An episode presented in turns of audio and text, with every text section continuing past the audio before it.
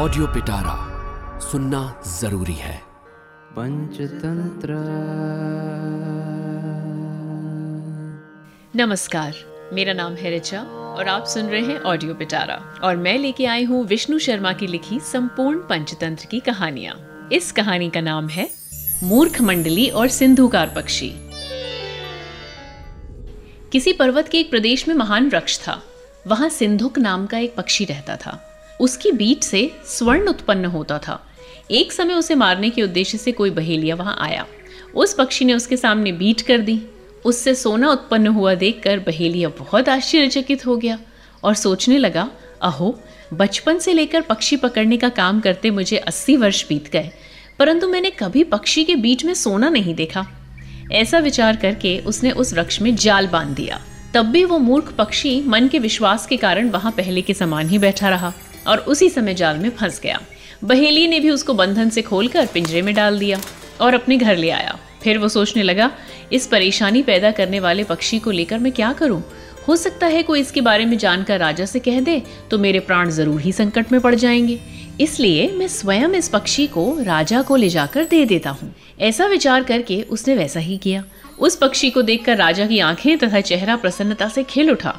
और बहुत संतोष को प्राप्त करके बोला, अहो रक्षा पुरुषों, इस पक्षी की पूरी कोशिश से रक्षा करो। इसको इच्छा के अनुसार भोजन पानी आदि दो।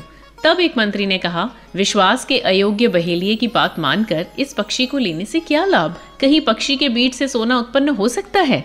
इसलिए इस पक्षी को पिंजरे के बंधन से छोड़ दें।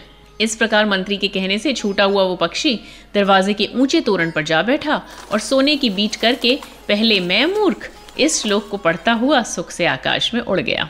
इसलिए मैं कहता हूँ, पहले मैं मूर्ख, दूसरा बहेलिया, फिर राजा और बाद में मंत्री। सारी मूर्ख मंडली इकट्ठी हो गई है।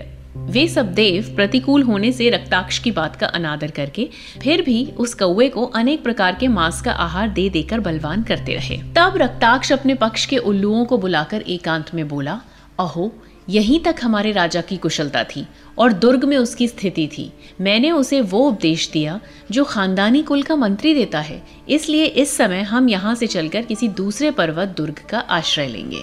कहा भी है, जो आने वाली विपत्ति का प्रतिकार करता है, वही शोभित होता है। जो आने वाली विपत्ति का प्रतिकार नहीं करता, वो कष्ट पाता है। इस जंगल में रहते रहते बूढ़ा हो गया, परंतु बिल की वाणी कभी भी मैंने नहीं सुनी। वे बोले, ये कैसे? रक्ताक्ष कहने लगा। पंचतंत्र।